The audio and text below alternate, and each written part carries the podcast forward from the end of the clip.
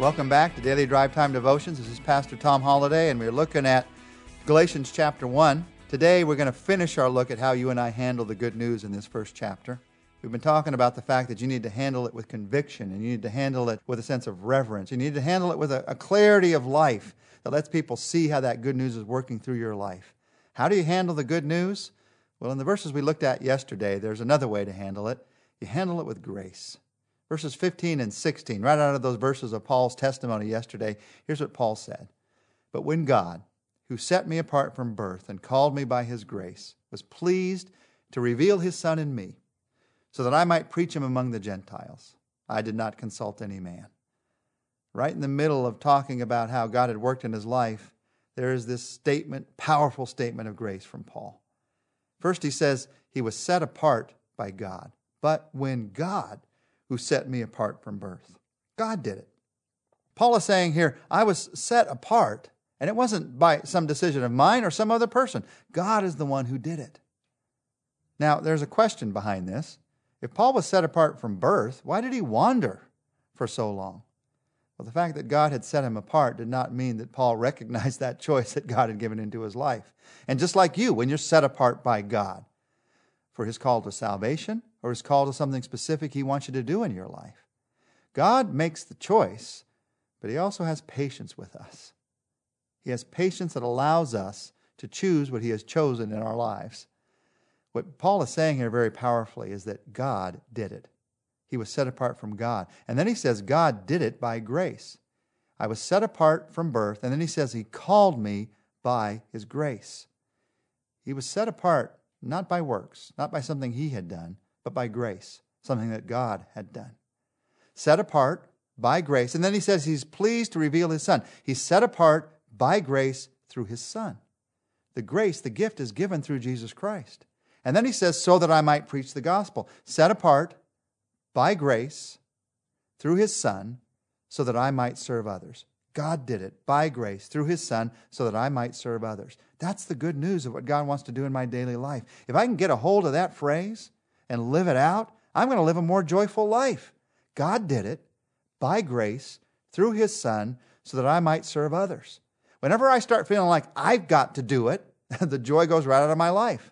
Whenever I start feeling like it's by works, by things that I can do, the joy goes right out of my life. Whenever I feel like it's through something other than Jesus Christ, even through something good, through some good organization, through some good person, whenever I try to get my needs met, my deepest needs, through someone other than Jesus Christ, the joy goes right out of my life.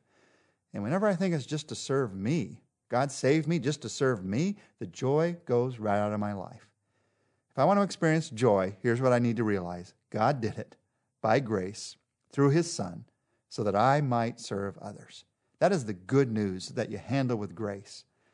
And then Paul has one final way to handle the good news in these verses you handle it with praise. The very last verse of Galatians chapter 1 says this And they praised God because of me. I, would love for that to happen in my life. I'd, I'd love for that to happen in your life. That someone would praise God because of me. Praise God because God had done something in my life. Paul is saying here that the result of good news is glory to God. It's not about glory to me, it's about glory to God in the end. The good news has come into your life for His sake. They praised God because of me. Paul is talking here about the miracle of a changed life. And I would love for my family, I would love for the people that I've known down through my life to be able to look at my life and see this, this kid who, at a certain point in life, thought the way to God was through my own works, the good religious things that I did, being a good enough person. And then saw that Jesus Christ changed me, Tom Holladay, by my recognition that Jesus Christ is the only way to salvation. And then, if only one or two people could look at my life and say, and he's changed. He's a different person than he would have been. He has a different eternity than he would have had. That would be glory that came to God because of my life. And I want that for you as well. God wants that for all of us. That your story of how Jesus Christ has changed your life would bring glory to God. They praised God because of me. Not because I did some great thing, Not because I had some great accomplishment. That'd be praising me because of me. No, they praise God because of me because God has done great things in my life. His great grace has come into my life. His great love has come into my life. And so when somebody looks at your life and says, I can't believe it, the changes that have happened in your life, how did this happen? That's praising God because of you. Or how in the world could you be a person who's a, I remember you before you were a Christian. How did this happen? That's praising God because of you. And Paul in these verses has talked about the fact that it's by grace and not by works and warns us about handling the good news well. He wants to make sure that we do not fall to a false teacher. Because false teachers appeal to our selfishness, they appeal to our pride, to our, to our desire to feel like I've done something to earn this. And so to feel better about myself somehow, to build myself up, build my ego up. How do I make sure that I don't fall to a false teacher? Two words grace and truth. In John chapter 1, the Bible tells us that Jesus came with grace and truth. And I need both of those in my life. When I hang on to grace and when I hang on to truth, I'm not going to fall to a false teacher. What is grace? Grace is that God came in human flesh in Jesus Christ. He gave his life on a cross. And that is the gift, the sole gift through which salvation and forgiveness and life come into my life and your life. When I hang on to that gift, I'm not going to fall to a false teacher.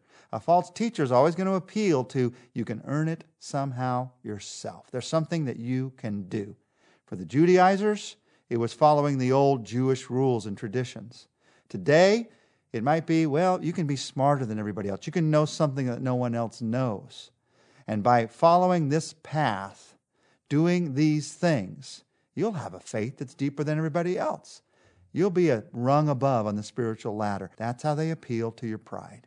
It's grace. You hang on to the fact that it's just a gift.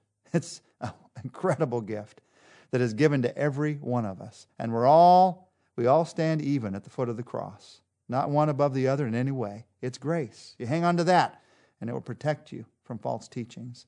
But you also hang on to truth. You hang on to the truth of God's word whenever there's a false teacher, they're always going to diminish the power of Jesus Christ, say that he's not really God, say that he didn't do all that was needed for your forgiveness, for your salvation. So you hang on to the truth of God's word. I was just this last week in Germany for a week. It was a good beginning for me thinking in Germany as we got ready to do this letter of Galatians together, thinking about how that book changed the world, the teaching of the freedom that we have in Christ. Luther's teaching about the book of Galatians went out and changed the world, but it was more than that. It was the truth of God's word that changed the world. It wasn't just Luther's teaching and leadership and influence. What really gripped the world was the Bible in everybody's hands. I was in Mainz, Germany this last week and went to the Gutenberg Museum where I got to see three Gutenberg Bibles, those Bibles that were printed so that more people could have a Bible in their hands. More people could read the Bible. That's where the power is. That's where the truth is. And you and I have the privilege today of holding a Bible in our hands. Now, you may have just some, some Bible that your grandmother gave you some, on some shelf somewhere, and you don't read it very often. I want to encourage you get a Bible that's your Bible. Get it in a language that you can understand. I don't mean just English. If you uh, listen to this in English, that's your main language. I mean in a modern day translation. King James is a translation that was done 400 years ago, and that's why you can't understand some of the archaic phrases that are in it. So get a more modern translation and let God's word speak to your life. It was because the Bible began to be printed and put into more people's hands that Reformation swept the world in Luther's day. And you want Reformation to sweep your life? You want freedom in Christ to sweep your life? You let God's word come into your life. And you're allowing that to happen as you listen to this, as you listen to sermons on the weekend. But remember, Satan wants to steal the truth from you.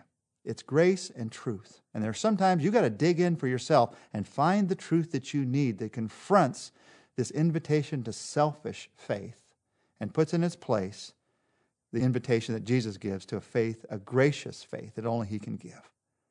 It is good news. And this good news needs to be handled with conviction, with reverence, with clarity. It needs to be handled with grace and it needs to be handled with praise. It is good news. Now, my first question as we end this week is Has this good news happened to you? If it hasn't, it can right now. And then my second question is Are you telling anybody else the good news? Let's talk to Jesus about that for just a minute. And if you're not sure that this good news has happened to you, just say to him, Jesus Christ, right now, I want to say to you, I want this good news in my life. I thank you for the good news that you gave your life for me and the good news that you have new life to give me. And I ask you to forgive me, give me new life, and I ask you to show me how to live the life you've given me. I want you to be the director of my life and the savior of my life. Jesus, thank you so much for choosing me. And Jesus, then I want to tell somebody else. Show me who to tell today, how to tell today, so that the good news is not only something that happened to me, but something that's shared by me towards other people. Thank you, Jesus, for your love for me. Thank you for the good news. In your name, amen. Well, I'm looking forward to next week. Join us. It's Galatians chapter 2, and it's more about how you and I can experience and help others to experience the good that's in the good news.